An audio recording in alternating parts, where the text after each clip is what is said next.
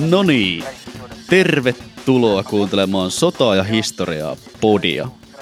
Tänään keskustelemme toisen maailmansodan aikaisesta henkilötiedustelusta. Ja voin ilokseni ilmoittaa teille rakkaat kuulijat, että meillä on taas aivan fantastinen aiheeseen sopiva vieras studiossa. Terve Lauri Mäkinen, haluatko esitellä itseäsi hieman?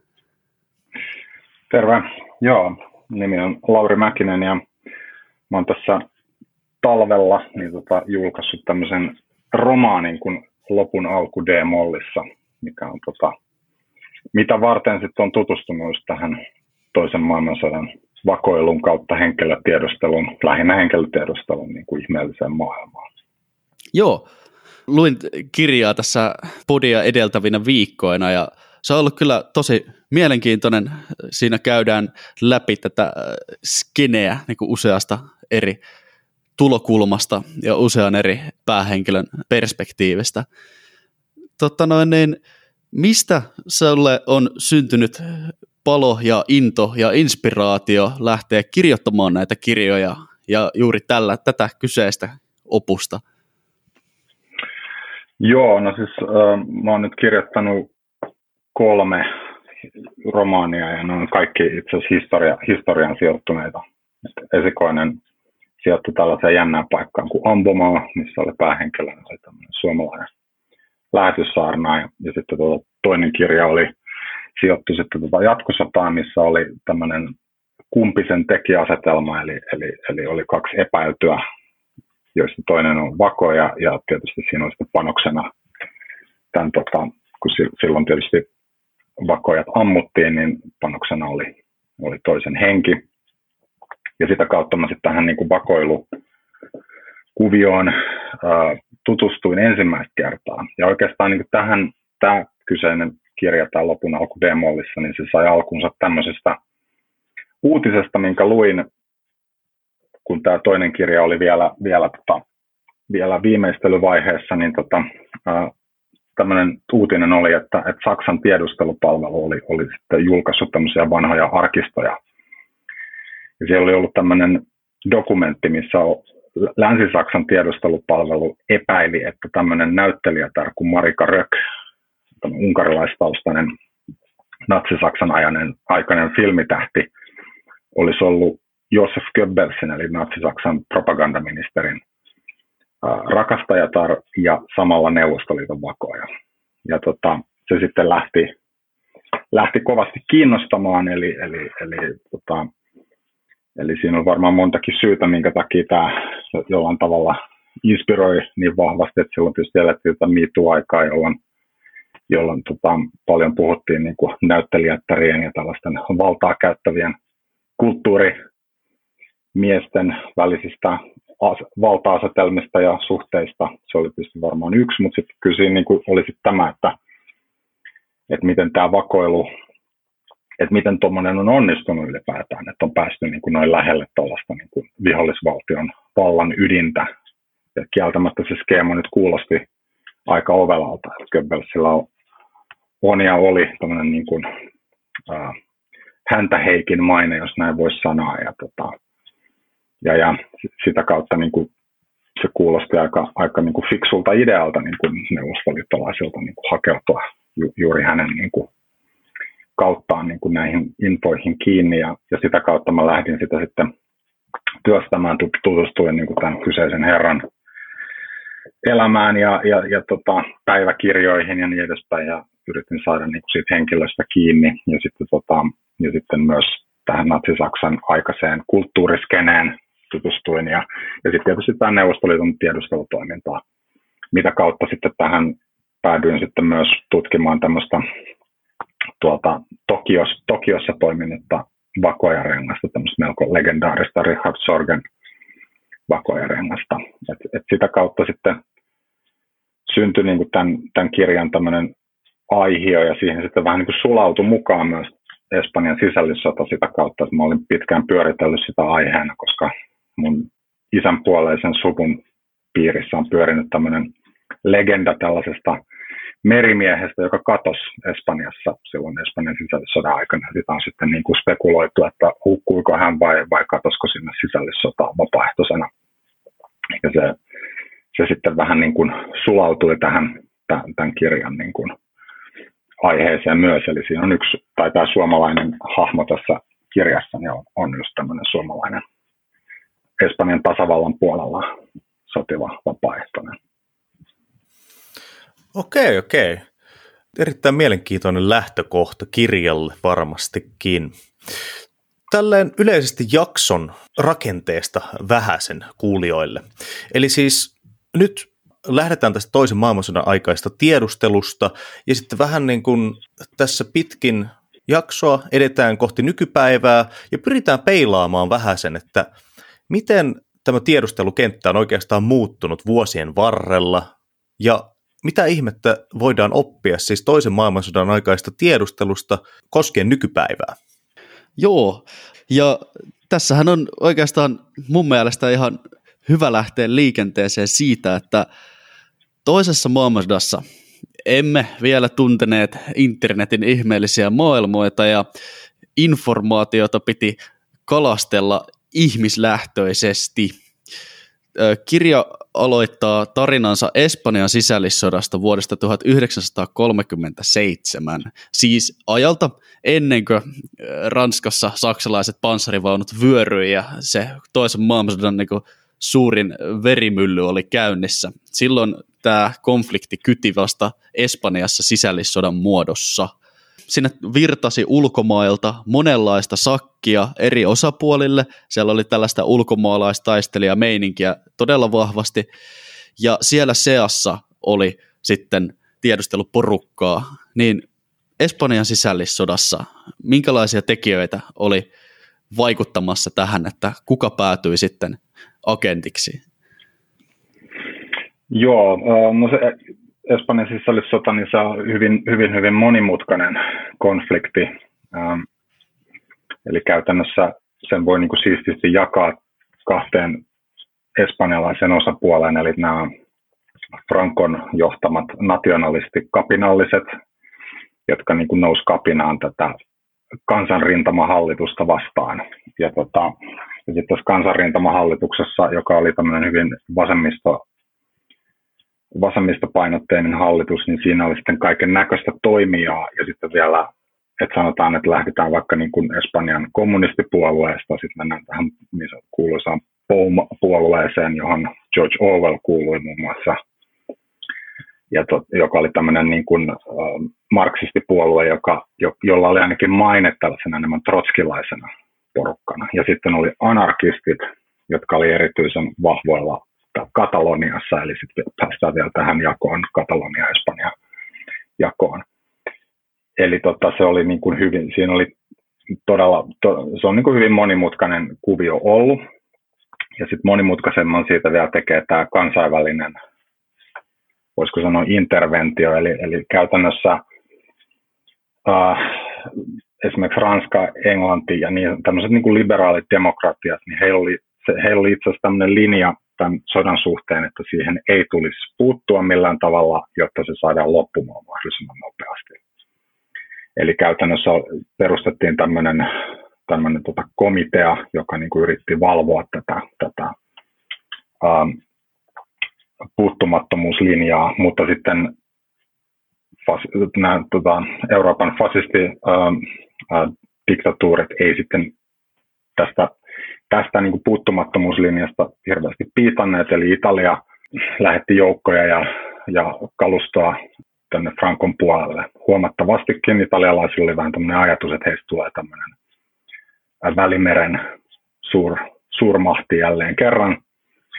Ja sitten ja sitten tota, käytännössä Natsi-Saksa osallistui tähän konfliktiin oikeastaan ensimmäisen kerran sitä kautta, että, että Frankolla oli, Franco oli palvellut äh, Marokossa, eli hän oli, hän oli tämän Afrikan armeijan komentaja ollut, eli näiden niin kuin Maurien, Mauriarmeijan tota, komentaja.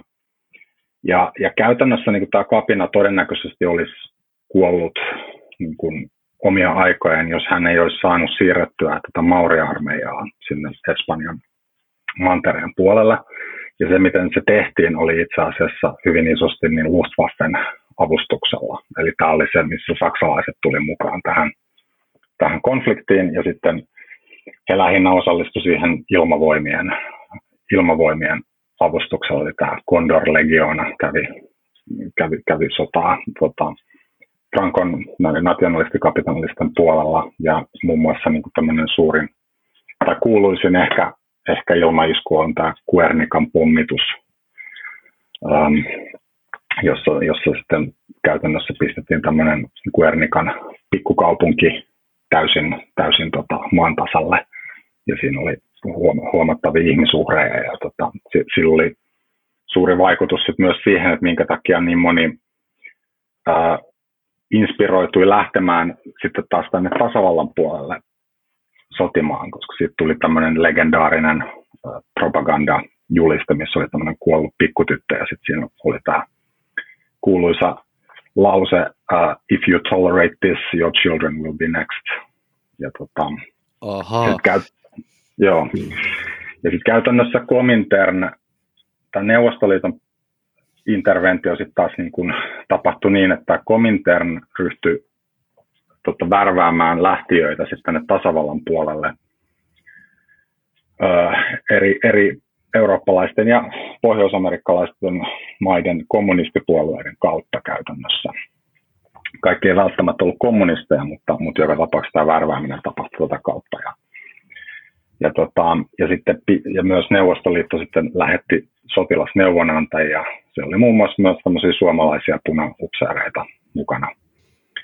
Ja, tota, ja sitten tätä kautta myös näitä neuvostoliittolaisia tiedustelijoita sitten sinne saapui niin kuin neuvonantajina ja, ja itse asiassa aika nopeasti päädyttiin sitten tilanteeseen, jossa, jossa Neuvostoliitto veti aika erikoista linjaa, voisiko sanoa, että, että Neuvostoliiton oma intressi tässä oli se, että, että tuota, heillä oli puolustusliitto Ranskan kanssa, eli he, he, Neuvostoliitto pelkäsi siinä vaiheessa jo Saksan nousua ja hyökkäystä, ja, ja he niin katsoivat, että kun heillä on liitto Ranskan kanssa, niin Saksa pysyy ikään kuin pihdeissä molemmilta puolilta.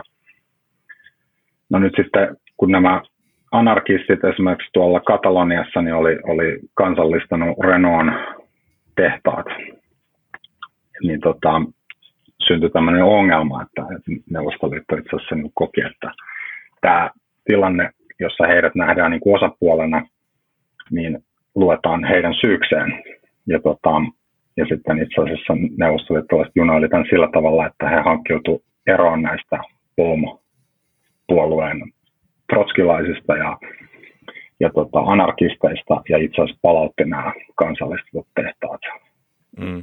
ranskalaisille. Eli, Hyvin yllättävää sinänsä, että Neuvostoliitolle sopi varmaan muutenkin hyvin, että trotskilaisista päästään eroon. Kyllä, Joo, niin vasem, kaikki vasemmistolaiset ei ole mikään blokki.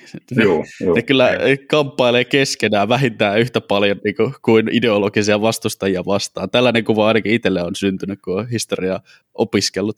Joo, joo kyllä sen just tuossa Espanjassa näkyy ehkä eniten, että se, että se, se ei ole mikään niin kuin siisti, siisti niin kuin jako, että okei, että melkeinpä niin kuin verisempää juttua tapahtuu niin kuin just omien keskuudessa. Mm. Kyllä, kyllä. No, sitten kun jakson teemanahan on siis tiedustelu, niin mennään sitten seuraavaksi vähän tähän Espanjan sisällissodan aikaiseen tiedusteluun. Siellähän tosiaan siis nationalisteilla ja tasavaltalaisilla oli kaikilla omat tiedustelupalvelunsa, mutta sitten koska tasavaltalaisten leiri, niin kuin tässä tuli jo esille, oli hyvin jakautunut, niin myös näillä eri leireillä oli omat tiedustelupalvelunsa voidaanko, voidaanko sanoa, että näillä oli jotain uh, suuria onnistumisia, epäonnistumisia? Miten tämä koko skene meni sitten, kun kaikki tavallaan vakoili toisiaan ja vaikka oltiin näennäisesti samalla puolella, niin annettiin tietoa viholliselle ja sitten toisaalta otettiin vastaan tietoa viholliselta ja sitten pukutettiin kaveria selkää? Joo, tuosta on oikeastaan vaikea, vaikea sanoa, että oliko mitään suuria onnistumisia.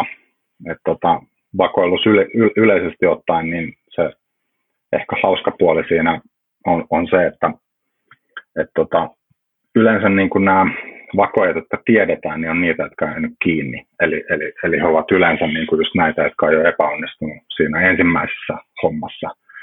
Sitten on, sitten on näitä, jotka on saanut jotain merkittävää aikaa, niin kuin esimerkiksi tämä Richard Sorge. Niin kuin nähdään, että hän on niin kuin saanut, tuottanut tämmöistä merkittävää tietoa, jolla on ollut maailman historiaa muuttavaa vaikutusta. Mutta tuosta Espanjan sisällissodasta suoraan sanoen mun, mun oma niin kuin, kuva on se, että, että, että nämä niin kuin, tiedustelutoimet niin ei menneet ainakaan niin kuin, tällä vasemmistopuolella hirveän hyvin. Et, et lähinnä lähinnä tota, nämä tiedustelupalvelujen toiminta oli, oli oman leirin puhdistamista enemmänkin, eli käytännössä mitä, mitä esimerkiksi NKVD, KGBn edeltäjä, niin tota, teki, oli, he esimerkiksi pidätti Barcelonassa tämän POUM-puolueen johtajan Andreu Ninin, ja, tota, ja hänet vietiin sitten Madridin lähelle turvataloa, jossa hän, hänestä koettiin puristaa irti tämmöinen tunnustus, että hän oli Gestapon agentti. Mutta ilmeisesti tätä tota tunnustusta ei saatu aikaiseksi ja hänet kiutettiin hengiltä, joidenkin versioiden mukaan nyljettiin hengiltä. Ja, tota, ja sitten käytännössä mitä, mitä tapahtui äh, NKVDlle oli se, että, että käytännössä siihen aikaan vielä tämä oli tavallaan näiden Stalinin puhdistusten niitä edeltävää aikaa. Ja tota, käytännössä siinä vaiheessa vielä niin ä, armeija oli ikään kuin vastuussa NKVDn puhdistamisesta. Eli, eli käytännössä näin, näin voisi sanoa, että, että ennen, ennen näitä puhdistuksia niin piti puhdistaa instrumentti. Ja tota, se, mitä tapahtui sitten NKVDn sisällä Espanjassa oli se, että tämän Madridin aseman johtaja Alexander Orlov itse asiassa loikkas ja lähti karkuun. Hänet, hänet kutsuttiin kotiin konsultaatioihin, mutta hän ei ikinä ilmestynyt tälle laivalle, johon piti ilmestyä. Ja hänellä oli itse asiassa perheensä mukana siellä. Hän oli ilmeisesti melko luotettu tyyppi, koska yleensä perheet oli vähän niin kuin panttina kotona, mutta hänellä oli mukana.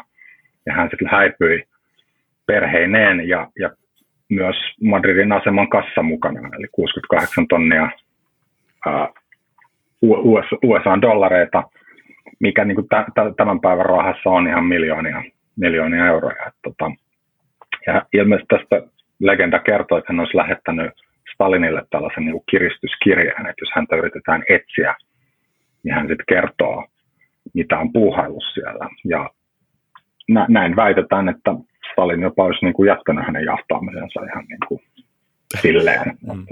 Stalinin onnistunut kiristäminen on sellainen pinssi rinnassa, jota ei varmaan moni ihminen ole ikinä onnistuneet, onnistuneesti saanut aikaan. Joo, niin Stalinista sanotaan, että, hän, että sodan jälkeen hän muista, muisteli tätä Hitlerin ja hänen yhteistyötään, että, että Hitler oli nero, mutta ei osannut lopettaa. Sitten hän oli ilmeisesti Churchillin kanssa puhunut, Churchill oli kysynyt, että okei, okay, no kuka, kuka sitten osaa lopettaa? Hän oli vastannut, että minä. joo, joo, kuulostaa erittäin Stalinille ominaiselta puheelta. Mutta tässä tulee nyt selvästi niin kuin tämän Espanjan sisällissodan anekdootin kautta uh, mieleen tämmöinen, että siis tämä vakoiluhan on selvästi niin kuin kehittynyt aika pitkälle tässä toisen maailmansodan aikana, että jos mietitään niin kuin tästä Espanjan sisällissodan aikaisesta niin kuin enemmän mm, ehkä oman leirin puhdistamiseen keskittyvästä toiminnasta, niin toisen maailmansodan lopussa kuitenkin niin jokaisella suurvallalla oli kuitenkin erittäin pitkälle kehittyneet tiedusteluorganisaatiot, joilla oli siis hyvin nykyaikaista tämmöistä tiedusteluorganisaatiota muistuttavat rakenteet, komentoketjut, kaikki tämmöiset. Niin puhutaan sitten nyt seuraavaksi vähän niin kuin tästä kehityskaaresta, mikä tapahtui sitten näiden kahdeksan tärkeän vuoden aikana. Joo, tota, näin voisi kai sanoa, että, että siihen aikaan maailmassa oli ehkä kaksi tämmöistä vakoilun suurvaltaa, eli, eli joilla oli pitkät perinteet vakoilusta jo silloin, ja jotka ehkä on vieläkin, eli, eli Britannia ja Neuvostoliitto, käytännössä niin kuin Venäjän, Venäjän perillinen. Saksallakin oli Kanarisin johtama sotilastiedustelu ja, ja, ja myös niin kuin tuolla sitten myöhemmin SSN puolella, niin tämä SD oli toinen tiedustelupalvelu. Ja sitten tota, USAlla taas siinä vaiheessa oli, oli melko hajanainen tämä tiedusteluyhteisö, eli, eli käytännössä laivastolla ja armeijalla ja ilmavoimilla oli omat systeeminsä. Ja itse asiassa tähän USA niin kuin tiedusteluun liittyy semmoinen mielenkiintoinen anekdootti, että, että Berliinissä toimi tämmöinen vakoajarengas kuin Punainen orkesteri, jotka oli itse asiassa tämmöisiä niin kuin Hitleriä vastustavia saksalaisia, tämmöisiä hyvin hyvissä asemissa olevia ihmisiä, kulttuuriväkeä ja virkamiehiä ja sotilaita. Ja tämän, ilmeisesti tämän punaisen orkesterin johtohenkilöiden ensimmäinen yritys oli ollut ottaa yhteyttä amerikkalaisiin ja britteihin, mutta amerikkalaiset ja britit ei ollut jostain syystä heistä kiinnostuneita, tai amerikkalaisille ei itse asiassa ollut tätä organisaatiotakaan, joten he sitten päättyivät ottamaan yhteyttä neuvostoliittolaisiin, ja heistä tuli sitten niin kuin tätä kautta niin Neuvostoliiton vakoja, ja siitä, siitä varmaankin tämä nimi Punainen orkesteri. Ja oikeastaan se orkesteri-sana tulee ihan siitä, että, että saksalaiset havaitsivat, että, että sieltä lähtee niin kuin radioliikennettä, he kutsuivat niin kuin näitä radisteja pianisteiksi, ja sitten kun sitä radioliikennettä tuli niin joka paikasta, niin he rupesivat kutsumaan sitä orkesteriksi, koska se meni Neuvostoliiton suuntaan, niin se oli punainen orkesteri. Mm. Mutta tota, käytännössä niin kuin tämä, jos nyt otetaan vaikka esimerkkinä tämä Neuvostoliiton tiedosto, niin se kehittyi hyvin paljon – Eli käytännössä sillä alusta, melkein alusta saakka niin Neuvostoliiton tiedustelulla oli, oli oikeastaan kaksi ajatusta tai tämmöistä toimintasuuntaa. toinen oli hankkia tietoa, mutta ehkä se jopa tärkeämpi oli loppujen lopuksi niin hämätä tai, tai tuottaa niin kuin vastustajan vakoille niin kuin väärää tietoa. Ja silloin oikeastaan taustansa ihan tässä Felix Dzerzhinskissä, joka perusti tämän Tsekan silloin tota vallankumouksen aikoihin ja joka, jonka patsas nykästiin nurin sieltä tota Ljubljankan edestä vuonna 1991, mikä oli itse tämmöinen, minkä sitten amerikkalaiset toisti vähän niin kuin tämmöisenä mediaklippinä, niin sitten tota Bagdadissa 2003, kun Saddamin... Aa niin, Saddamin patsas kaatuu siellä Joo, symbolisesti, mm. nyt on valta vaihtunut. Joo, mutta täällä Jersinskillä niin hän, hän niin kuin perusti tämmöisen disinformaatio-osaston, jonka ideana oli oikeastaan tuottaa liioteltua tietoa niin kuin puna-armeijan niin kuin vahvuudesta ja estä, et, tätä kautta niin kuin estää tällaista, tällaisia niin kuin porvarillisten valtioiden ja erityisesti Britannian niin kuin interventioita sitten niin kuin Venäjälle siinä vaiheessa. Mm. Ja, tota, ja käytännössä niin kuin, ähm, jos sitten mennään niin kuin kylmään sotaan, niin niin tähän Neuvostoliiton vakoiluun sit tuli osaksi myös tämä tämmöinen niin subversiotoiminto, eli, eli käytännössä pyrittiin niin kuin tuhoamaan tämä niin kuin ideologinen vihollinen vahvistamalla. Niin kuin Mar- Marksella oli tämä käsitys niin kapitalistisista yhteiskunnista, että ne, ne ovat niin kuin, tai kapitalismi on niin kuin ristiriitaisuuksia riivaama systeemi. Sitten kun se, nämä ristiriidat, kun ne käy liian sietämättömiksi, niin se koko homma romahtaa. Ja sitten tämän KGBn subversiotoiminnan ideana oli just nimenomaan kiihdyttää sit näitä, näitä erilaisia prosesseja ja tavallaan ottaa kiinni tällaisista trendeistä, mitkä, mitkä ikään kuin loi hajannusta niin kuin lännessä ja se idea, idea oli sit siinä, että tämä niin kuin ideologinen vihollinen niin kuin tuhotaan vähän niin kuin sisältä käsin ja, ja tämmöisiäkin arvioita on esitetty, että, että suurin osa niin KGBn toiminnasta itse asiassa niin liittyy just nimenomaan tähän subversiotoimintaan. Mutta tosiaan niin kuin toisen maailmansodan aikana niin se oli tämä vakoilu ja sitten disinformaatio oli käytännössä ne mm. päälinjat. Kyllä, venäläisillähän on siis pitkä perinne tämmöisessä väärän informaation syöttämisessä viholliselle. Tällähän on siis kokonainen tämmöinen maskirovka-doktriini mm. olemassa, mikä niin kuin koostuu siis sotilaallisesta, mutta sitten myös siviilipuolen disinformaation levittämisestä, jolla sitten Joo. pyritään pääsemään tiettyihin poliittisiin tai sotilaallisiin tarkoituksiin. Toi on Joo. kyllä mielenkiintoinen puoli, kun puhutaan tiedustelusta, niin äkkiä syntyy sellainen mielikuva James Bond-maisesta agentista, joka salaisissa armeijan laitoksissa vaivihkaa laittaa asiakirjoja taskuihin ja sitten tuo sen niinku uusimman panssarivaunun sinikopiot omalle puolelleen, mutta se, se sellainen niinku ei pelkästään oikean tiedon kalastelu, vaan myös väärän tiedon syöttäminen ja koko informaatiotilan vesittäminen on myös erittäin oleellinen osa ollut ja on yhä tänä päivänäkin sitä koko hommaa. Joo. Hmm. James Bond on siinä mielessä hauska hahmo, että se aina nousee esiin, kun puhutaan vakoilusta. Siinä on erikoinen kaveri, että tulee omalla nimellään, niin. kirjautuu hotelliin, painelee baariin, ostaa juomia ja sitten kaikille jotenkin tuntuu olevan koko ajan ihan selvää, että kuka se on. Ja silti se kuitenkin sit tekee, ja sitten se käy räjäyttelemässä jotain laitoksia ja ammuskelee ihmisiä suksien päältä ja mitä ikinä. Et se on niin kuin, ehkä toi vakoilun todellinen maailma on sitten loppujen lopuksi tähän verrattuna niin kuin melko tylsää. Että, tota, et, et nämä ihmisethän niin kuin nimenomaan toimii, pyrkii pysymään piilossa ja ei välttämättä niin kuin esiinny edes omilla nimillä ja niin edespäin. Tuota. Mm. Kyllä, kyllä. Mainittiin tuossa jo aikaisemmin, että tämä toinen vakoilun supervaltahan oli siis perinteisesti Iso-Britannia. No. Joo, heillähän ainakin itsellä tulee heti ensimmäisenä mieleen niin tämä Enigma-koodin murtaminen, mikä hän on sitten, myö, sitten vähän niin kuin erilaista vakoilua, että se kuuluu niin kuin sitten tähän signaalitiedustelun aihepiiriin. No. Mitä muita esimerkkejä sitten Briteiltä löytyy niin kuin tässä toisen maailmansodan aikana?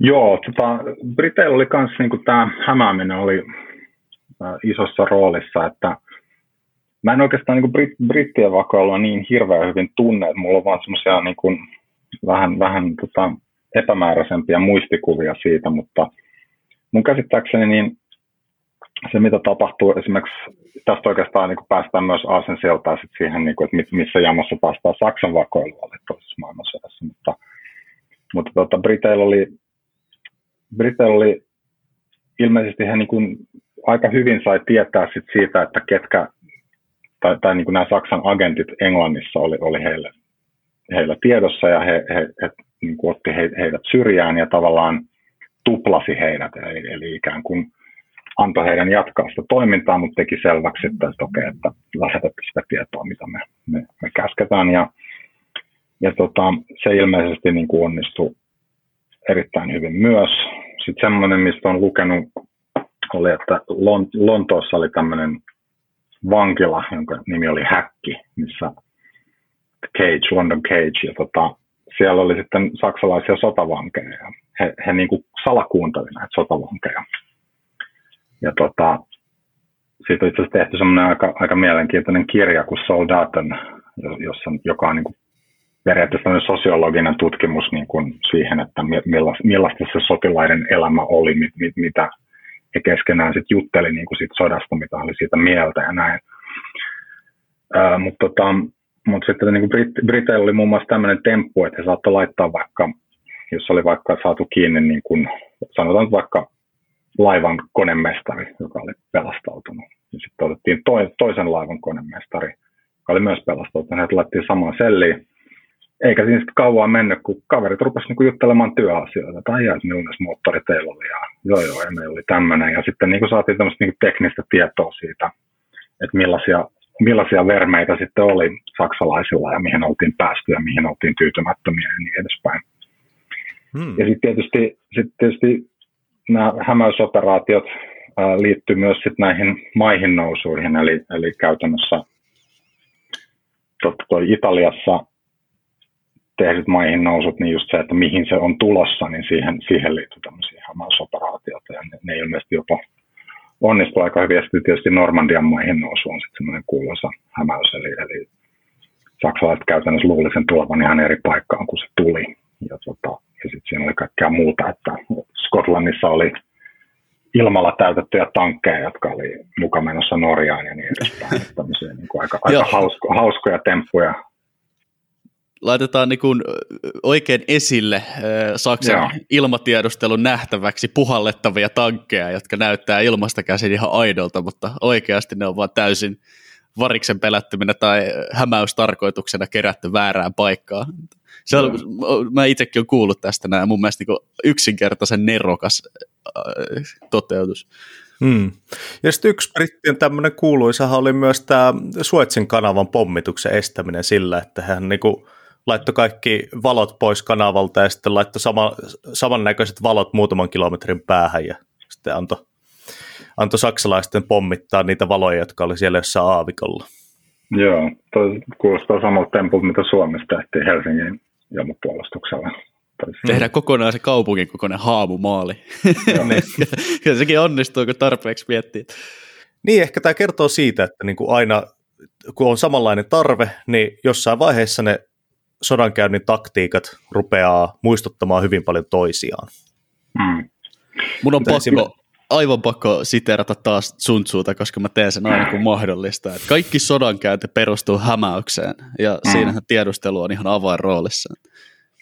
Semmoinen muuten tulee mieleen myös niin tuosta brittien hämäystoiminnasta, että se on aika kuuluisa operaatio, oli tämä tota, Commando-operaatio, jolla tuhottiin tämä raskaan veden fasiliteetti tuolla Norjassa.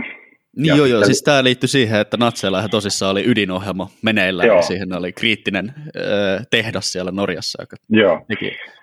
Niin tota, sekä Briteillä että natseilla oli siinä vaiheessa atomipommiohjelma ja tota, ilmeisesti Britit oli, Briteillä oli kuitenkin niin kuin, no niillä oli nämä tähtitiedemiehet, Niels Borit sun muut, jotka oli sitten mennyt sinne ja sitten siellä oli myös niin kuin Saksasta karanneita ää, atomitiedemiehiä ja sitten no natseilla oli sitten tämä Heisenberg, mikä on tietysti hauska nimi, jos olette katsonut Breaking Badia ikinä. Mm.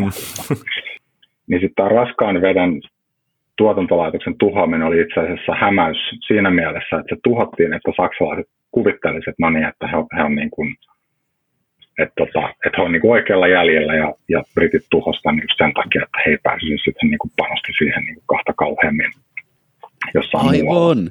Eli ikään kuin, niin kuin Joo. Britit ymmärsi, että saksalaiset on vähän hakoteilla tässä mm. niin kuin teknisesti. Tämä pommin kannalta parempi ratkaisu olisi joku muu, mm. mutta annetaan saksalaisten ymmärtää, että he ovat mm. oikealla teillä niin kuin kiinnittämällä sellaista huomiota siihen heidän laitokseensa, että se viittaisi siihen, että tämä on niin kuin tärkeä saada pois pelistä. Ymmärsinkö mä nyt tämän niin kuin, kuvion ihan oikein? Joo, just, just nä- tässä käsityksessä mä oon, että se, se on niin kuin, että se, se operaatio itsessään, niin mun käsittääkseni sillä on vieläkin kuitenkin semmoinen maine, että se oli hirveän tärkeä juttu, mutta, mutta sitten mä olen sitten, kun mä olen tota atomipommi-asiaa niin kuin joskus penkonut kanssa, niin tota, kiinnittänyt tämmöiseen huomioon, että hetkinen, että miten tämä nyt meni, että britit itse asiassa ymmärsivät, että se, se raskas vesi oli, oli huono idea. Ja, tota... Joo, se on, se on ihan totta. Eli se Saksan ydinohjelman päällikkö tiesi, että tässä ollaan vielä suhteellisen kaukana, mutta Saksan sodanjohto luuli, että he ovat lähellä, mm. koska niin kuin totalitarisissa systeemeissä monesti on, niin pitää koko ajan antaa hyviä tuloksia ylemmälle mm. johdolle, vaikka oikeasti ei välttämättä olisikaan mitään niin kuin, äh, tuloksia, mitä näyttää.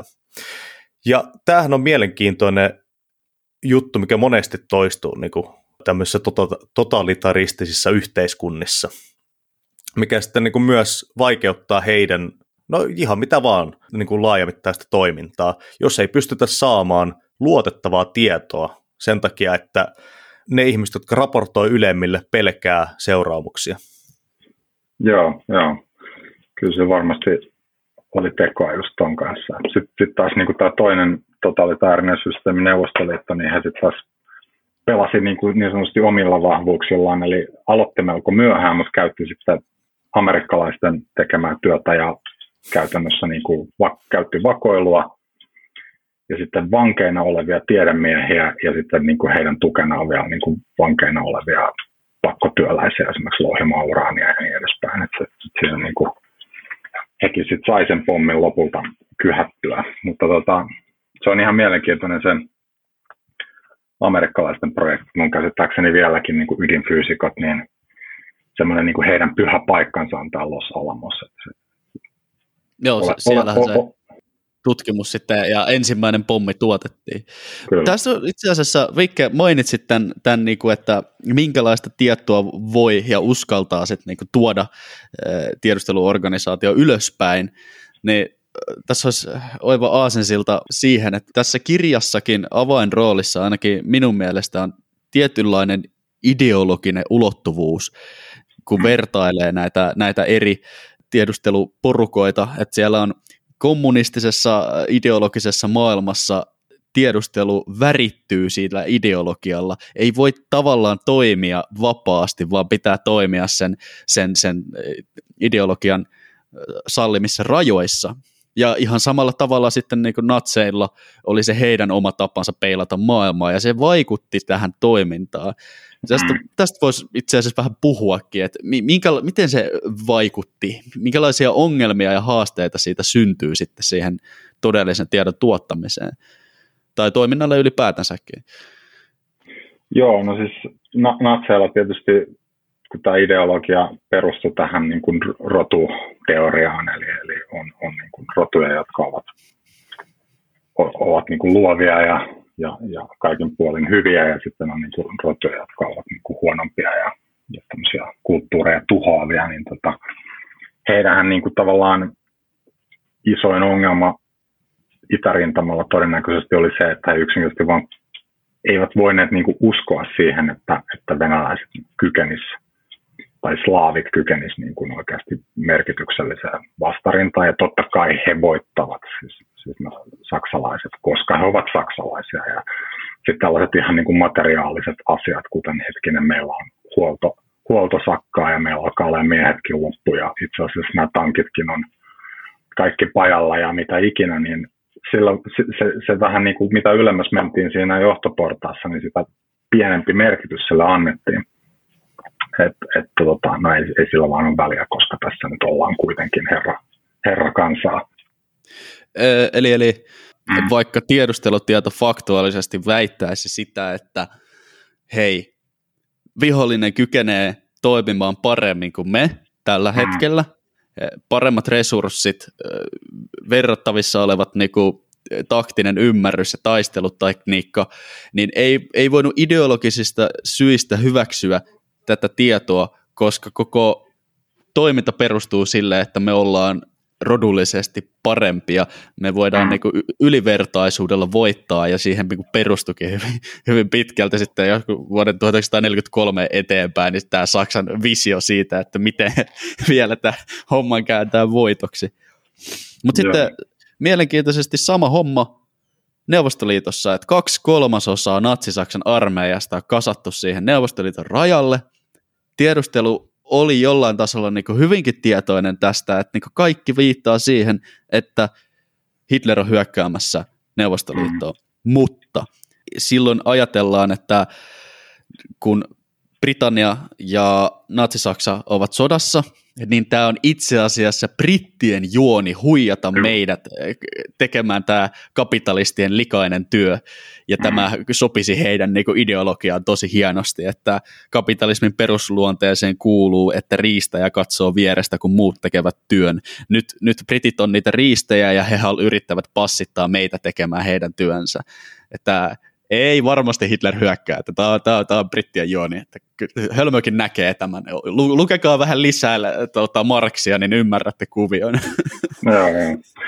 Ja sitten siinä oli vielä sekin, että, että jos katsoo karttaa, niin tota, saksalaiset sopii ensin Jugoslaviassa ja sitten Kreikassa, niin myös niin kuin tätä, tätä niin kuin ideologista tulkintaa vasten, niin se näytti ihan luonnolliselta, että no, nehän on menossa Suetsin kanavalle jolloin niin kuin britti-imperiumi katkaistaan siitä kanavan kohdalta kahtia. Britannia ei enää pääse käsiksi omiin alusmaihinsa ja näin, että, tota, että näin sitä tosiaan tulkittiin. Että, ja sitten just se, että ihmiset, jotka toi, toi tätä tietoa, tai vaikka jotka toi tätä tietoa, että Saksa aikoo hyökätä, niin heitä kohdeltiin just tämmöisenä disinformaation levittäjinä, että, tota, että he on niin kuin Britannian leivissä tässä ja just se, että niin kuin tämä, et, et ei vaan voinut niin kuin uskoa siihen, että tässä olisi niin kuin tavallaan sekä Briteillä että, että Neuvostoliitolla yhteinen vihollinen ja että, että tässä olisi mahdollista tehdä niin kuin yhteistyötä. No tietysti se yhteistyö lähti sitten myöhemmin liikkeelle, mutta, mutta sanotaan ennen tätä hyökkäystä, niin tämä tulkinta oli tuo. Joo, eli tavallaan niin kuin, vaikka tiedusteluorganisaatio saattaisi olla ihan mintissä ja mm. tota, tuottaa oikeaa dataa, niin ideologiset vakaumukset näissä suurvaltoissa niin on sitten se viimeinen kompastuskivi, joka saattaa aiheuttaa sellaisen täydellisen tiedustelukatastrofin, niin kuin se, että kun Hitler sitten ei kenenkään muun kuin Stalinin yllätykseksi hyökkäsi Neuvostoliitto tai neuvostokansa, ei edes tiennyt, että okei, niin kuin, että pommikoneet pommittaa nyt meidän kaupunkeja, me ollaan sodassa, mutta ketä vastaan me ollaan sodassa? Et puhu no. oikeasti niin kuin täydellisestä yllätyksestä. Se oli sen tason ö, yllätys sitten neuvostokansalle ja, ja muille siellä, että saksalaiset hyökkäsi, vaikka se niin kuin kaiken järjen mukaan olisi pitänyt olla ihan ilmeistä. Mutta sitten taas tuossa nyt tuli tämä Neuvostoliiton isoin moka, mitä tulee niin tiedustelupuoleen, joka vaikutti sitten toisen maailmansodankin kulkuun ihan massiivisesti.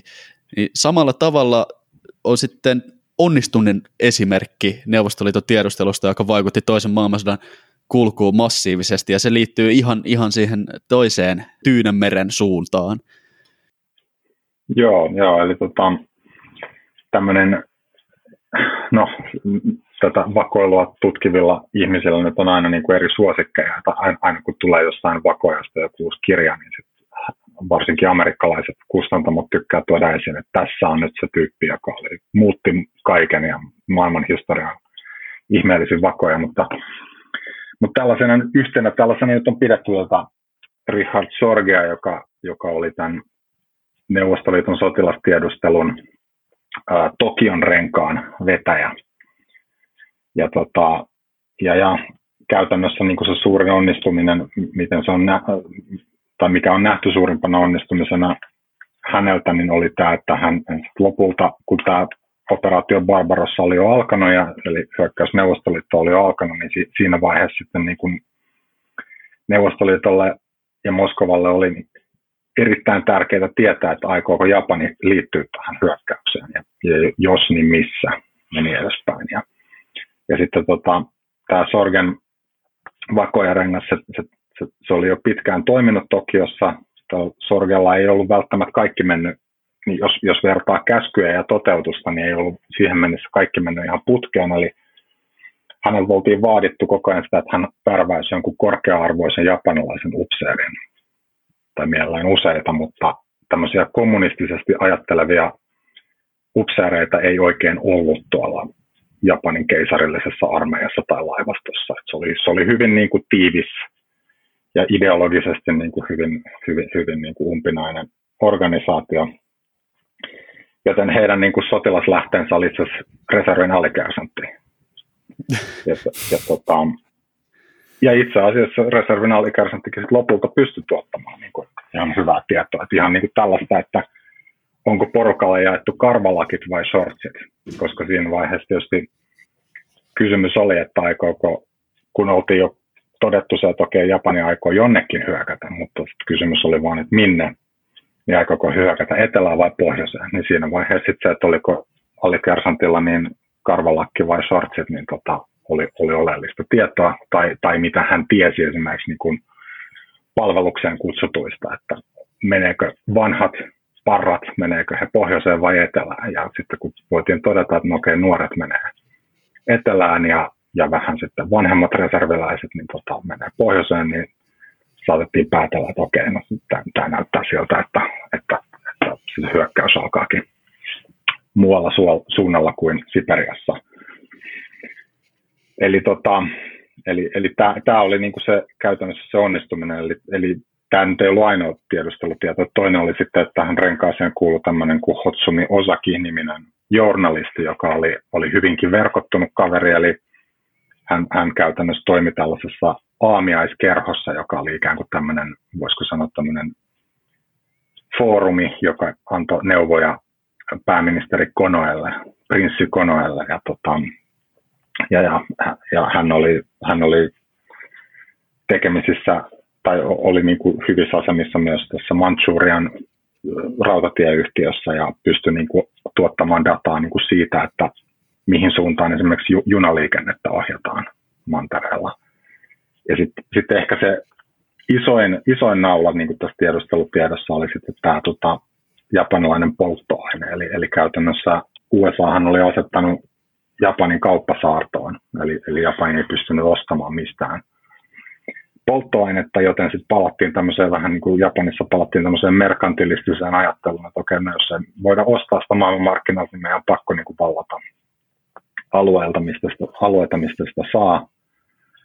Ja sitten kysymys oikeastaan kuuluu sit siinä vaiheessa, että minkä kokoiset polttoainereservit Japanilla oli, että, että ehtisikö se esimerkiksi hyökätä Neuvostoliiton kimppuun ja sitten palata asiaan, niin kuin sanotaan vaikka Indonesian, eli sellaisen Alankomaiden Itä-Intian alueella. Ja sitten sit kun, ja tämä tieto tietysti oli salaista, mutta tämä tota, Hotsumi osaki pystyi sen hankkimaan, ja sitten siitä pystyttiin päättelemään, että, okei, että onko reservit liian pienet vai tarpeeksi isot, niin kuin, ja siitä pystyttiin päättelemään myös sitä suuntaa. Että tämä oli tämmöinen niin palapeli, mikä loppujen lopuksi tuli kasaan. Et, et, tota, eli, eli tässä niin kuin näkyy se, että et, tota, että niin, tässä tulee oikeastaan tämä henkilötiedustelun ydin oikeastaan esiin ja ehkä niin kuin se, mikä, mikä se tilanne oli toisen maailmansodan aikana. Että silloin niin kuin dataa oli hyvin vähän. Joo, ja, nykyään sä voit käytännössä googlata nämä asiat mistä juu. tahansa valtiosta suurin piirtein. Kyllä.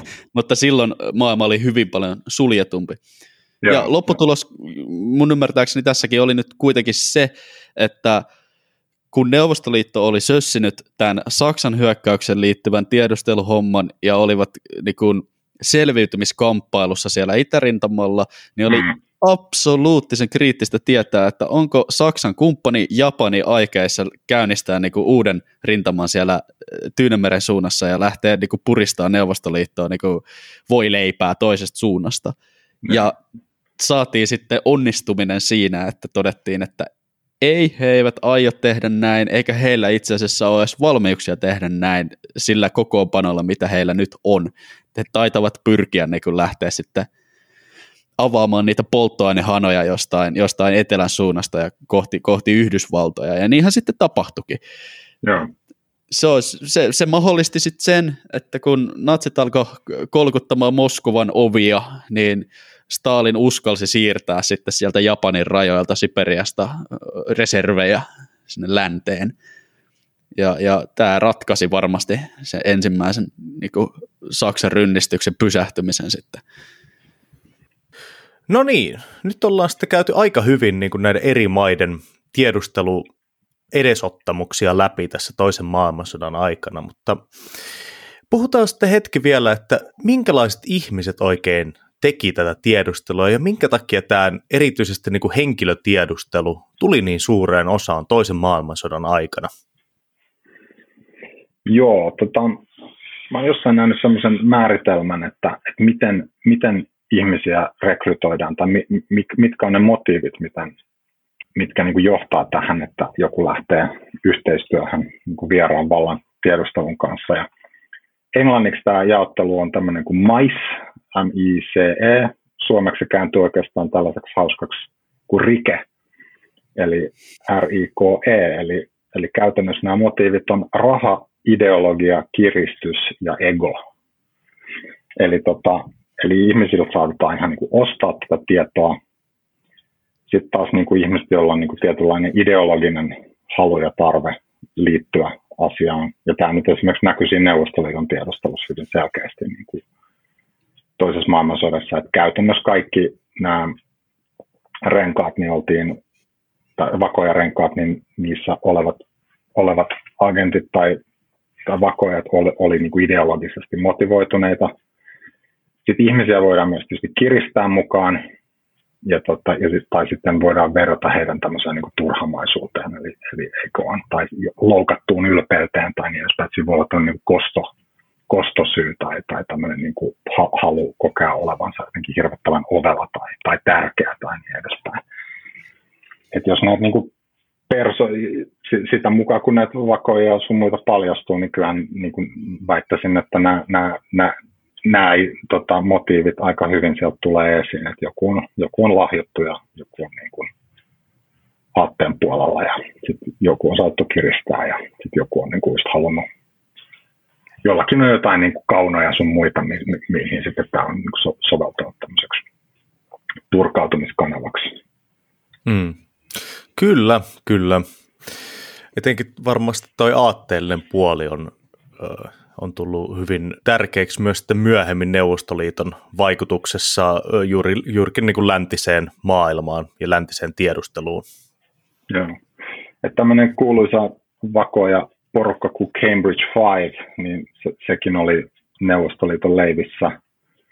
Eli kyseessä oli käytännössä brittiläisessä yliopistossa Cambridgeissa opiskelleita tota, hyvin, hyvin etuoikeutetusta taustasta tulevia herrasmiehiä, joista ehkä kuuluisin on tämä Kim Philby.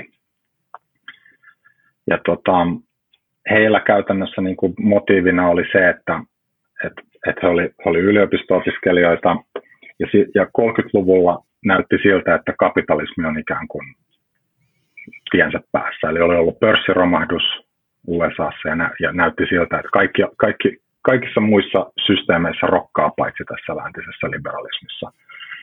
Ja sitten siihen vielä yhdistettynä tämä natsismin nousu ää, ja tämmöinen, niin että jos, jos ensimmäisestä maailmansodasta oli pari, pari vuosikymmentä aikaa ja elettiin tällaista niin kuin toiveikasta aikaa sen suhteen, että sodat olisi nyt sodittu, niin tämmöinen niin kuin pasifistinen, antifasistinen, antikapitalistinen niin kuin ikään kuin motiivi oli sitten niin kuin ehkä se avain niin kuin näille, näille herroille.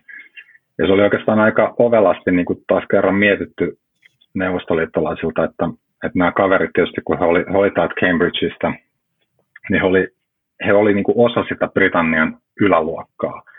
Ja heille tavallaan järjestyi vähän kuin Manulle illallinen aina vaikka mitä mokia he teki, niin, niin aina niin kuin sieltä Brit- Britannian tavallaan parhailta paikoilta aina tuntui löytyvän joku rooli. Et nä, näitä kavereita oli, oli, oli sit lopulta töissä, heitä oli MI, MI6, eli tässä Britannian sotilastiedustelussa, MI5, eli vastavakoilussa, BBCllä, ulkoministeriössä, ihan niin kuin kaikkialla, missä, missä niin kuin, tätä niin kuin avaintietoa liikkuu. Eli, eli tässä on niin tämmöinen, ja sitten niin kuin mainitsinkin just tuosta punaisesta orkesterista, että nämä oli tämmöisiä niin kuin Hitleri, Hitleriä vastustavia saksalaisia, jotka sitten niin kuin etsi jotain väylää päästä, päästä tota,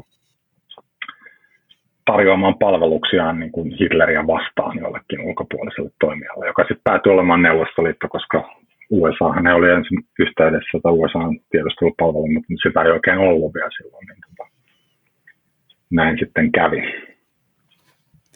Hmm.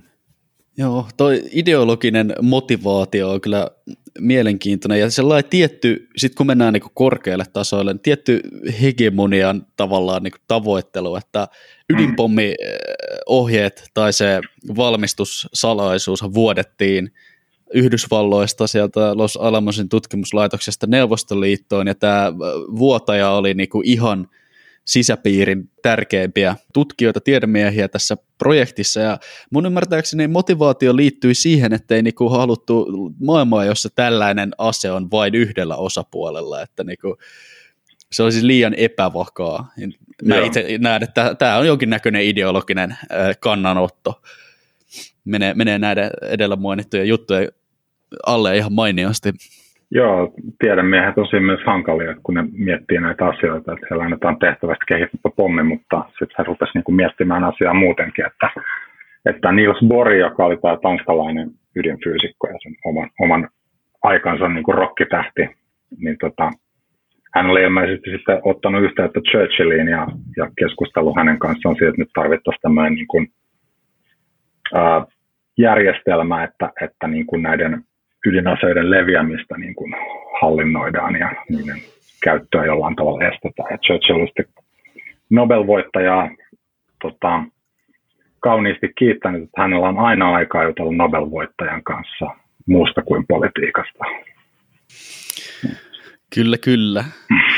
No, mutta palattiin taas jo vähän siihen kylmään sotaan ja metodien kirjojen laajenemiseen, että siinä missä tämän sun kirjan maailma sijoittuu juuri tähän tota, no, niin toisen maailmansodan aikaa, alkaen sieltä Espanjan sisällissodasta 1937, niin metodit oli hyvin ihmislähtöisiä. Mm. Lähettiin siitäkin, että se Japanin, Japanin niin tilanne piti oikeasti kaivella humint lähteistä, mutta kun lähestytään tätä nykypäivää, niin varmasti tiedustelu mielessä yhä samat asiat kiinnostaa ja samanlaista toimintaa tehdään. Se sellainen hämäyksen ja tota noin, niin, yhteiskunnallisen vaikuttamisen roolikin on varmaan vaan korostunut eikä yhtään poistunut mihinkään. Mutta miten tämä tila on sitten noin niinku muuten muuttunut? Et meillähän on tullut ihan kauheasti uusia työkaluja, sanotaanko siihen tiedusteluhommaankin. Joo, tota, lu- luulen näin, että, että lopulta kaikkea sitä, mitä tehtiin silloin, niin tehdään edelleen tietysti erilaisilla metodeilla, mutta sitten nykyään tietysti on mahdollista tehdä paljon enemmän. Et jos niin vertaa tätä tämän päivän niin kuin informaatiotilaa, niin, niin tota, ja vertaa sitä siihen toisen maailmansodan aikaiseen, niin toisen maailmansodan aikana informaatiosta oli pulaa. Nyt sitä on suorastaan liikaa. Et, et kyse on enemmänkin nykyään siitä, että miten sitä käsitellään, että siitä saadaan jotain niin kuin tolkkua, dataa ja kaiken näköisiä niin kuin informaatiopisteitä on niin valtava määrä, milloin niin kuin väliä, minkä voi jättää omaan arvoonsa. Ja tietysti, jos nyt miettii vaikka just sitä tota, osinttia, eli tota, tota, tota, avoimien lähteiden tiedustelua, niin tai vaikka signaalitiedustelua tai, tai, tai tämmöisiä teknisiä asioita, niin, niin, niin jos vaikka miettii toisen maailmansodan aikaista maailmaa, niin silloinhan esimerkiksi jos haluttiin kuvaa niin kuin maastosta, niin se piti lentää lentokoneella ja räpsiä kameralla kuvat siitä.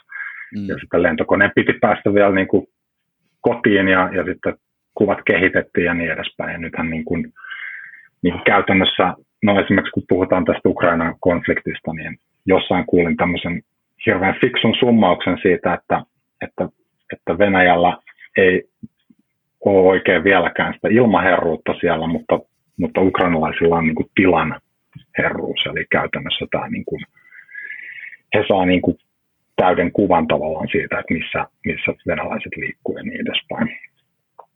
Mutta sitten, et, et jos niin vertaa sitä tuossa niin toisen maailmansodan aikana, niin se isoin juttu on ollut se, että miten täytetään ne valkoiset kohdat kartalla. Ja tota, mistä saadaan se informaatio. Ja nykyään ehkä sit tarvitaan jo ihan niin kuin tekoälyä ja kaiken näköisiä työkaluja, prosesseja, että, että kaikesta siitä informaatiosta, mitä on saatavissa, niin saadaan jotain tolkkua. Mutta tietysti tekoälyssä on se, että se on hyvä, hyvä tunnistamaan trendejä, ja se on hyvä niin kuin, tunnistamaan niin kuin asioita, mitkä tapahtuu tavallaan toistuvasti. Mutta sitten kun puhutaan niin kuin tämmöisistä yksittäisistä isoista päätöksistä, vaikka että aikooko tuo ja tuo maa hyökätä tuohon ja tuohon maahan, sanotaan vaikka Venäjä Ukrainaan tai, tai Natsi-Saksan Neuvostoliittoon tai näin, niin siinähän niin kuin käytännössä tämä hum, HUMINT eli henkilötiedustelu on loppujen lopuksi niin kuin se ainoa ainoa reitti. Ja siis sehän on semmoista niin kuin juorujen ja, ja, ja niin kuin arvailun mm. yhdistelmää, semmoista keittiöpsykologiaa ja mitä ikinä. Että mitä, toi, mitä toi, varsinkin kun puhutaan diktatuureista, niin loppujen lopuksi homma, homma päätyy sitten yhden henkilön pääkopan sisään ja mitä siellä tapahtuu tai ei tapahdu ja mitä infoa hän saa ja ei saa ja niin edespäin. Mm. Eli niin, kuin niin kauan kuin päätöksiä tekee vielä ihmiset, niin se mm. ihmislähtöisyys tiedusteluhommassakin on vielä arvossaan, että kaikki, vaikka Maxar-satelliiteista voi niin ostaa sen kuvan, mikä oli aikaisemmin vaati sen lentokoneen ja myöhemmin sitten jonkun suurvallan vakoilusatelliitin, nykyään se on avointa dataa, niin ei vaan pääse mihinkään siitä, että humint edelleenkin tärkeää ja avainasemassa. Kyllä se taitaa näin olla ja, ja just siinäpä se kysymys, että miten, miten sitten niin kuin arvata jonkun, jonkun henkilön, yksittäisen henkilön mielenliikkeitä, niin vaikeaa. Mm. Niin, kyllähän se nähdään tässä meneillään olevassa Ukrainan konfliktissakin, että, että tavallaan se voi olla hyvinkin pienen piirin tai jopa yksittäisen henkilön käsissä, kuinka todella suuriakin maailmanpoliittisia päätöksiä tehdään. Ja etenkin niin kuin nyt tässä konfliktissa sotilaallisia päätöksiä. Joo, se on niin kuin, kun seuraa sosiaalista mediaa, niin siellä on kaiken näköisiä mielenkiintoisia arvioita. Et ehkä, ehkä mielenkiintoisin, mihin on törmännyt, niin oli joku kaveri oli arvioinut sitä, että mitä Putinin kasvojen pöhötys kertoo, että millainen lääkitys hänellä saattaisi olla, mi- mi- mihin tautiin tämä pöhötys saattaa liittyä ja niin edespäin. Nythän tämä keskustelu on sitten, että onko, onko mies seonnut vai ei, ja vai, vai onko tässä sitten kuitenkin joku tämmöinen ideologia tai, tai ja sen kehyksessä sitten niin kuin rationaalinen toiminta edelleen päällänsä. Että kyllähän tässä niin kuin Kremlin logeilla niin kuin edelleen tuntuu niin kuin olevan hommaa, hommaa ihan riittämiin. Huomaa, että Venäjää johtaa entinen tiedusteluukko, kun mm. tässä sodassa ei, ei ole mikään muu onnistunut niin hyvin kuin ehkä se hämäys ja yllätyksellisyys. Sitten yeah kaikki muu meneekin oikeastaan aika päin helvettiä, että huolto ei pelaa ja, ja sotilaalliset tavoitteetkin on vissiin jäänyt kauas siitä, mitä Venäjä aikoi. Mutta...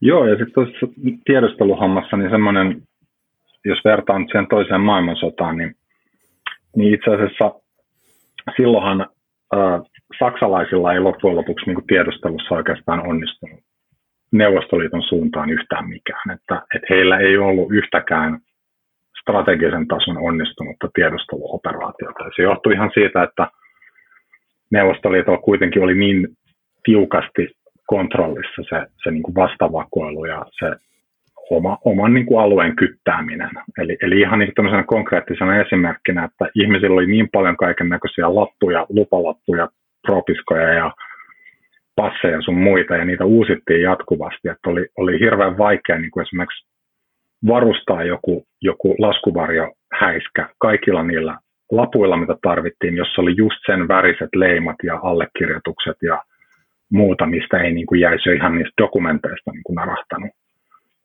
Ja, tota, ja näin. Et, et käytännössä, jos nyt vertaa niin kuin tähän päivään, niin USAllahan, USAn tiedustelulla on ollut niin kuin hyvin pitkään, melkein koko historiansa ihan hyvin huono maine, eli käytännössä CIA hän perustettiin vasta 47 ja siitä on tämmöinen kirja kirjoitettu kuin Legacy of Ashes, mikä ehkä nyt vähän tarkoitushakuisestikin, mutta kuitenkin niin antaa siitä kuvan semmoisena niin amatöörien puuhasteluna niin kuin ainakin hyvin pitkälle. Ja se, se kai on ihan niin kuin faktaa myös, että kylmän sodan aikana CIAlla ei ollut niin kuin tämmöisiä ää, tota, lähteitä niin kuin kovinkaan korkealla niin kuin Neuvostoliiton ei KGBssä eikä, eikä sitten tässä niin kuin poliittisessa johdossa. Et he oli aika sokeita. Briteillä oli joitakin. Ja tota, ja, Mutta mut nyt, mut nyt niin näyttää siltä, että Ukrainan konfliktissa ainakin sitä ennen, niin jos, jos tämä kaikki pitää paikkansa, niin tilanne on kääntynyt aika olla päälailla. Et venäläiset tuottaa kuin seula, heille, heille ei niin tämä vastavakoilu tunnu oikein toimivan. Ja tota, tietysti heilläkin on nyt tämä FSBssä tämä, onko se Wind of Change tota, juttu meneillään, missä ilmeisesti jotkut agentit niin vuotaa tietoa. Mä en tiedä, onko se tämmöinen uusi, uusi valtaistuin juoni vai, vai ihan oikea, mutta, tota, mutta, mutta joka tapauksessa niin USAn tiedustelutieto taas on jollain tavalla, niin kuin, nyt, nyt, se, nyt se nähdään hirvittävän arvokkaana, että nähdään, että USA-laiset on niin kuin nähnyt tämän asian ennalta siinä, missä taas just venäläisten vastaavakoilu ei toimi. Mm. Et, tota. Yhdysvaltojen vakoiluapparaattihan tähän on yleensä keskittynyt enemmän juuri tähän niin kuin signaaltiedusteluun mm. ja sitten näihin satelliitteihin enemmän niin kuin ehkä tähän tekniseen puoleen, että ei ainakaan ole tiedossa, että heillä olisi ollut kylmän sodan aikana mitään hirveän onnistuneita tämmöisiä henkilötiedusteluoperaatioita. Joo. Ja. ja ehkä se juuri onkin t- niin kuin tätä, että yritetään pelata niin kuin sitten niitä omia vahvuuksia. Joo, joo.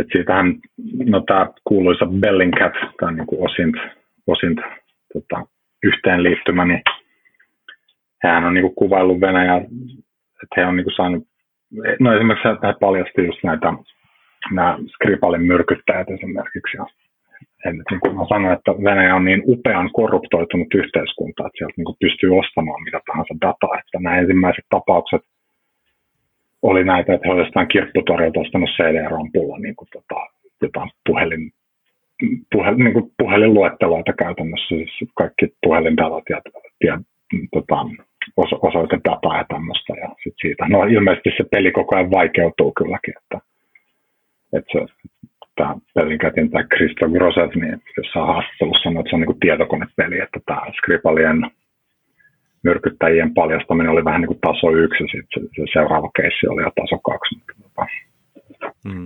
et, et, tavallaan niin kuin venäläiset tai nämä niin kuin tiedustelupalvelut sitten reagoi siihen, että jos se kärähtää jostain, niin tutkijat minkä takia ja näin edespäin. Mutta tota, tuntuisi olevan, että tie, tie, tiedustelu on edelleen niin kuin, on niin kuin avainroolissa kyllä niin kuin isoissa tapahtumissa ja miksei vähän pienemmissäkin. Hmm. Kyllä, kyllä. Tuota noin.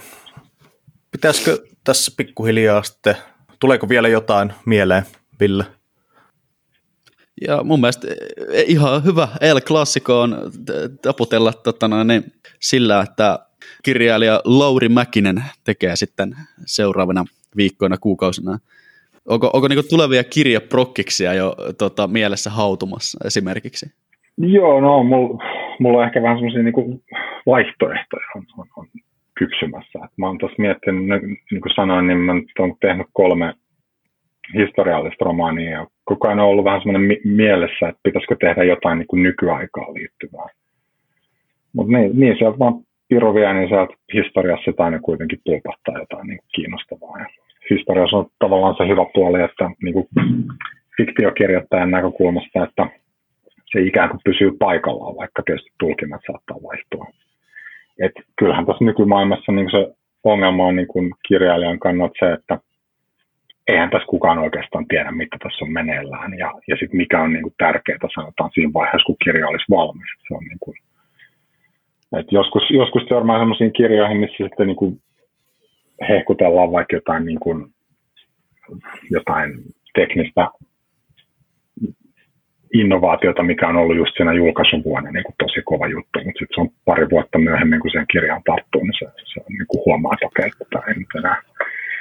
Niin, niin juttuja, mistä on juteltu niin kuin tässä sanotaan pari, pari vuoden aikana, niin osa niistä on ihan selkeästi niin kuin jotenkin menettänyt merkitystään. Ja, ja kysymys just kuuluu, että että mikä, mikä sitten on loppujen lopuksi niin tässä, tässä ajassa niin se oleellinen juttu. Että ainakin mitä enemmän historiaa tutkii, niin tulee sellainen olo, että ei sitä vaan voi, ei, ei meillä ole mitään hajua, mitä on meneillään.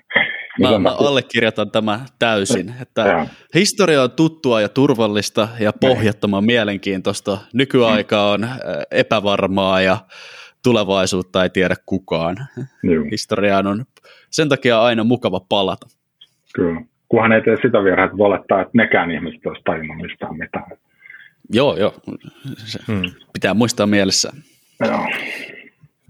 Joo, okei. Okay. No niin, tässä ruvetaan nyt sitten lähestymään jakson loppua. Kiitos todella paljon meidän vieraalle, Lauri Mäkinen. Vielä tähän loppuun otetaan kertauksena, mitkä oli ne sun kolme historiallista kirjaa, mitkä olet kirjoittanut, ja mistä joku, joka on nyt saanut inspiraatiota tähän historialliseen agenttiaiheeseen ja haluaa siitä lisää lukea, niin mistä tällainen kuulija voisi löytää näitä kirjoja? Uh, joo, no siis mä, mä oon tehnyt, tämä uusin on tietysti tämä lopun alku mikä tuli tänä vuonna, ja sitten mun esikoinen ilmestyi 2015. Sen nimi oli Älkkäät kuin käärmeet, viattomat kuin kyyhkyset. Ja se, tota, se sijoittui tuonne nykyiseen Namibiaan, silloiseen, tai no, nykyäänkin Ambomaalle, missä päähenkilö oli tämmöinen lähetyssaarna ja se on rikoskirja. Ja sitten toinen kirja oli nimeltään 50 kautta 50, mikä sitten sijoittui jatkosotaan, ja jos selvitettiin sitten, että kumpi epäilyistä oli vakoja. Ja tota, näitä löytyy oikeastaan ihan kirjastoista. Varsinkin kaksi ensimmäistä äänikirjoina löytyy kaksi viimeistä, eli tämä 50-50 ja sitten sitten lopun alkuteemollissa. Okei, kiitos paljon. Tämä oli taas erittäin, erittäin mielenkiintoinen jakso ja mielenkiintoiset keskustelut. Tosiaan Sota- ja historiapodin puolesta seuraava, seuraavat jaksot tulee olemaan todennäköisesti hiukan erilaista toimintaa. Me ollaan lähdössä Villen kanssa Saksaan penkomaan vähän arkistoja ja katsotaan sitten, että mitä sieltä oikein löytyy. Niin kuin aina, niin muistakaa käydä katsomassa meidän Instagram- ja Facebook-sivut ja jakakaa podcastia joka paikassa. Kiitos paljon ja tota, näillä näkymin sitten seuraavaan kertaan. Se on moro. Kiitos.